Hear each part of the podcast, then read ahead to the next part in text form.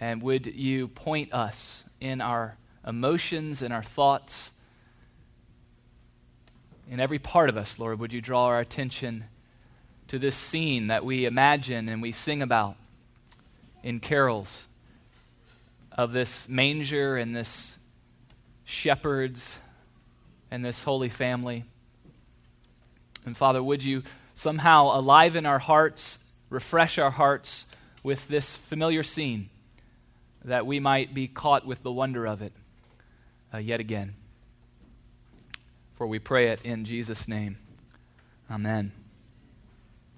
I want to talk to the kids for a second. Kids, everyone pay attention. This might be the only part of the sermon that you pay attention, but just for a moment. So I remember what it was like to be a kid.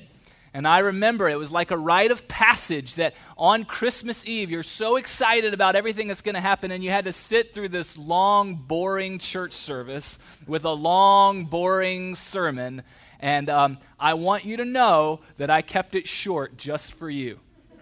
It might not seem like it's short, but talk to your parents. It is about half the length of what it usually is. My favorite part of the, Christmas service growing up was right after the sermon when the pastor would pray because I was so sleepy and I got to put my head down like this and I got to catch a little moment of sleep while he prayed. So, kids, we're glad you're here with us today. And um, I promise it won't be too long. We're just going to take a brief look at the nativity story from Luke chapter 2. It is arguably the most recognizable and widely read passage in the whole Bible. But although we know it well, I'm not sure that we always grasp what it's saying to us, and specifically what it says about God. It shows us something essential about God's character that we are too prone to forget or to overlook. There's a lot going on in Luke 2, but I want to consider the manner in which God entered our world in Jesus. The manner in which God entered our world in Jesus. Because how he shows up reveals something about his character. So let's look at how God showed up in an unlikely town to some unworthy recipients through an unremarkable sign. God showed up in an unlikely town to some unworthy recipients through an unremarkable sign. So, first, he showed up in an unlikely town. I remember very clearly sitting in carpool line. The year was 1990. It was an early September morning, and we were sitting a little longer in our carpool line because we were listening to the radio. And on the radio, there was someone broadcasting live from wherever it was, somewhere in the world. The International Olympic Committee was about to make its announcement of who would host the 1996 Olympic Games. And we waited with anticipation. And the, the guy, he had a Spanish accent. He said, And the 1996 Olympic Games goes to the city of Atlanta. And we started celebrating. We started screaming and cheering. And we go into the school, and everyone is hooping and hollering. This was a big moment for Atlanta. And one of the reasons why was we were the dark horse candidate, a very unlikely choice to host the 1996 Olympic Games. Not only do we have to beat out some of the American cities like Minneapolis, Nashville, San Francisco, then we had to go onto the international stage and beat a Montreal, a Melbourne, Australia, and Athens, Greece, which didn't go over so well because they had history on their side. I think it was like the 100 year anniversary of the modern games or something like that. So there might still be some animosity between Athens and Atlanta. Well, if Atlanta was an unlikely choice for the Olympic Games, if it was really an offensive choice to some, then Bethlehem was even more so as the birthplace of the Messiah. If you were here with us last Sunday, we looked at this passage from Micah chapter 5, where it was prophesied that the Messiah would be born in Bethlehem. But Micah points out the irony of this. He says, But you, O Bethlehem Ephrathah, you who are too little, too insignificant to be among the clans of Judah. You see, Bethlehem, pretty well known today. I don't know if you saw a news clip or something on Facebook. All the crowds are gathering there today. Pretty well known. Not so in Jesus' time. It was not an important place. We do know King David was from there, so that puts it on the map, but then he went on to rule in Jerusalem, the city of kings. Jerusalem was where the action was. Jerusalem was where God dwelled on earth. Jerusalem was where the priests made their sacrifices. When the Magi come from the east, where do they go? Jerusalem. And they say, hey, what about this king? And Herod didn't like the news, but he also didn't know. He was like, well, well, I don't know. And so he had to bring together his advisors, and they're the ones that brought up this obscure prophecy from Micah and said, oh, yes, it's Bethlehem. You see, Bethlehem was an unlikely choice, one that probably brought offense to religious and political elite. But that's where God chose to show up in the person of his son, Jesus Christ. Why? What does it tell us about God? Let's keep going. Second, God showed up to some unworthy recipients. To some unworthy recipients. A friend of mine has written a book. I think it's going to be a very good book. And in preparation for its publication, he has been gathering endorsements, those kind of pithy quotes that uh, end up on the, the back of the book to, to tell you that it's worthwhile and that you should buy it.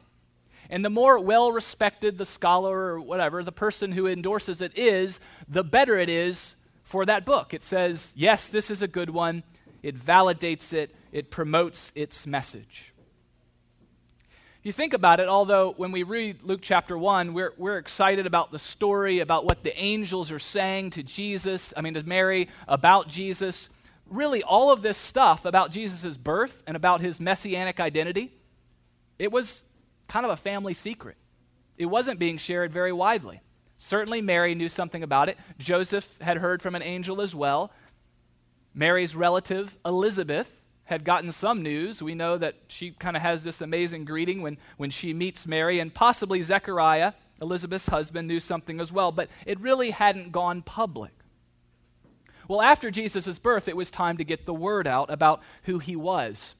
And so, who did God choose? Who was going to endorse and promote the identity of this child? Maybe some priest in Jerusalem. I like priests. That would be a good choice, right? Maybe some official in Herod's court. Maybe they would even get somebody with some clout in the Roman Empire, and now you're really spreading it across the world more widely. No, but of course, we know God didn't choose any of these. Instead, he visited some of the most unworthy recipients in all of Israel shepherds. Shepherds were the first people to learn the amazing news that the Creator God had showed up in His creation. Now, there was a time in Israel's history when shepherds were respectable. Many of their great leaders had been shepherds, after all Moses and David and Amos the prophet. But as Israel settled into the land, they became less nomadic, and shepherding, which was by nature more of a nomadic profession, was a less sought after profession. In fact, shepherds began to decline in the social scale, and they, they became to be considered around the time of Jesus as one of the lowest social classes. Part of this may have been due to their kind of peculiar and isolated way of life out among the sheep. That would also keep them from participating fully in the religious life of Israel, thereby further excluding them. The Christian writer Randy Alcorn notes that in Christ's day, shepherds stood at the bottom rung of the Palestinian social ladder. They shared the same unenviable status as tax collectors and dung sweepers. This is the promotion, this is the publicity that God has in mind. These are the recipients of the message, hardly the eyewitnesses we would expected of the newborn king. Hardly the messengers we would have hoped for to share this good news. This is really the earliest account of evangelistic activity that we have in the Gospels. These shepherds have the news and they begin to spread it, and people are marveling at their account. It's a little bit like how women were the first to discover Jesus' resurrection. Now, back in that time, women were not considered trustworthy witnesses. They weren't, their, their word about something wasn't necessarily going to be held up, and so that was quite surprising. It actually gives the gospel stories a ring of truth, the fact that they recorded that they were women who saw the resurrection. So, for his two greatest miracles, Jesus' birth and his resurrection, God picks the most unworthy and easily dismissed witnesses. Why?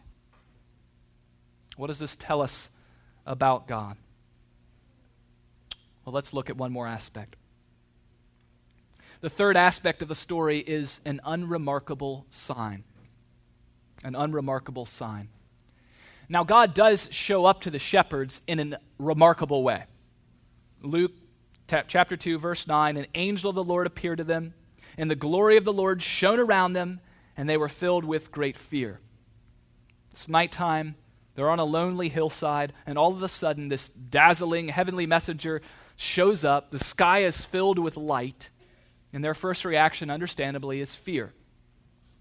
A priest would be afraid, but these aren't priests. They're not used to being sort of in the presence of the holiness of God, so they're nobodies, and they're really going to be afraid. Angel says, Don't be afraid, and then gives them this remarkable message. Verse 11 for unto you is born this day in the city of David a Savior who is Christ the Lord. Those three titles right there, hugely significant Savior, Christ, which means Messiah, and Lord, often a designation for Yahweh himself in the Old Testament. So, they show up in a remarkable way. They have a remarkable announcement, and then you have this remarkable heavenly choir break out in singing. It would have brought us to our knees. So, yes, their experience of encountering God was remarkable, but the sign they were given to discover Jesus is not. Look at verse 12. And this will be a sign for you. You will find a baby wrapped in swaddling clothes and lying in a manger. The angel, the light, the message, the choir, those aren't the sign. The sign is a baby in a manger. A little infant wrapped up in some rags, experiencing life for the first time in a feeding trough. That's your sign, shepherds. That's how you're to identify the newborn king. That's where you'll discover the entry of the holy God into his creation. It's an interesting word, sign. Shows up dozens and dozens of times in the Gospels in reference to Jesus. And virtually every time, it's talking about something miraculous. That was very much associated with Jesus' life. He was always doing signs and wonders. But strangely, the first sign ever associated with Jesus is entirely unremarkable. Now, it's a bit peculiar, I'll grant you that, because babies weren't normally born and placed in mangers, especially if a baby was considered a king. But the sign itself is not miraculous and it's not remarkable, especially to shepherds. They knew very well about mangers, it was an everyday thing to them.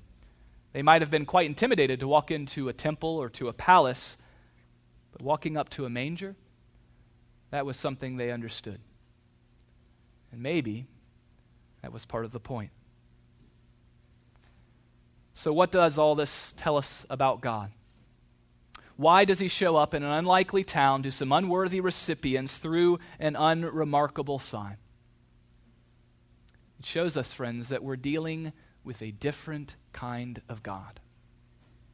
That's one of the messages of Christmas. We're dealing with a different kind of God. It's a lot more than we could get into, but in Luke chapter 2, there's a really interesting contrast happening because it starts with who? Caesar Augustus. He put out a decree into all the world, and it was going to be followed. That all the world had to be registered. Why? So they could be taxed so that he could have more money, so that he could have more power. So, that version of God, of leadership, even the titles that are used of Jesus are used of him, there's a lot of interesting interplay going on here. That's not the kind of God we're dealing with. Rather, the Nativity story shows us in a very surprising way that the God who enters the world is a God who embraces humility. And not as just a temporary thing but as very part of his character. You see, God showed up in our world in these humble ways, not in spite of his glory, but as the fullest expression of it. The angels were not mistaken when they sung, Glory to God in the highest, because the highest glory belongs to him who has descended the lowest. The highest glory belongs to him who has descended the lowest. And in Jesus Christ, God came all the way down, not just into the unremarkable manger and these unworthy recipients in this unlikely town, but into the muck and mire of life. I have to make a confession. I really want the Christmas card version of Christmas, right?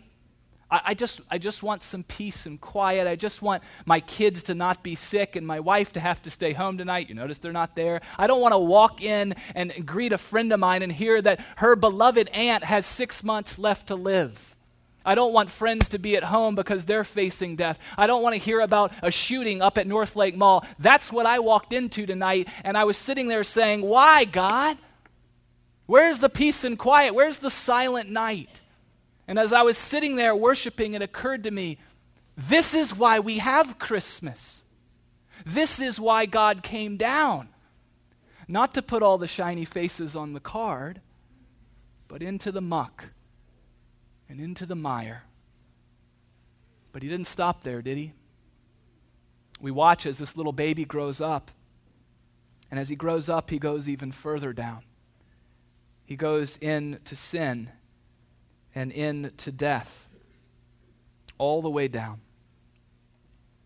So that the Apostle Paul can write in Philippians 2 Therefore God exalted him and gave him the name above every name. Not in spite of his humility, friends, not in spite of it, but because of it. It's the reason we worship God. There are other gods out there being worshiped, but not the way that Yahweh is being worshiped as he reveals himself through Jesus Christ. The best scene, I think, in all the Bible of what worship of God looks like, it's Revelation 4 and 5, the last book of the Bible. We get this, this, this glimpse into what's happening in the heavenlies. And right in the middle of the worship, there's the throne, there's God, of course. But then we see this lamb, as though slain, come before the throne of God. And the whole place erupts with a new song of praise because of him. Worthy is the lamb who was slain, they praise him. Worthy to receive power and wealth and wisdom and might and honor and glory and blessing. Why? Because he was slain, because he became a lamb. That's the reason that we worship him. So, this little story that we're all so familiar with says something pretty astounding, pretty shocking, really, about the God that we worship.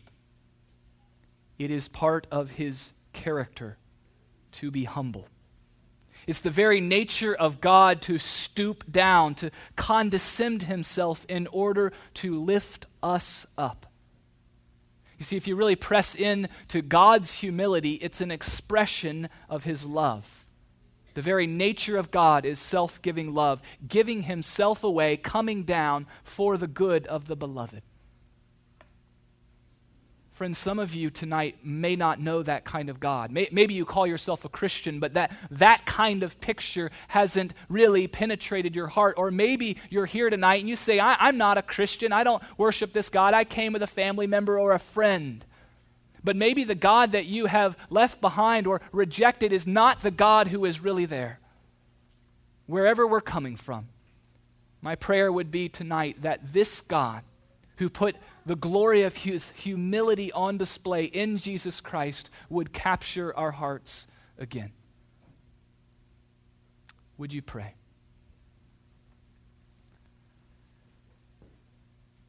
Father, we do thank you that in this moment, in this precious scene, in this story that we know well, you have put your humility out of your love on display for us.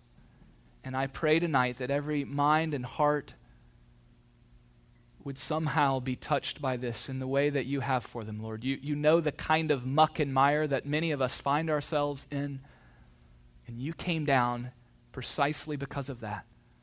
to lift us up and to make us part of you in your Trinity in love in Christ. We bless you for this, Lord. We thank you. We pray, God, that you would make it real to us tonight by the power of your Holy Spirit. In Jesus' name we pray. Amen.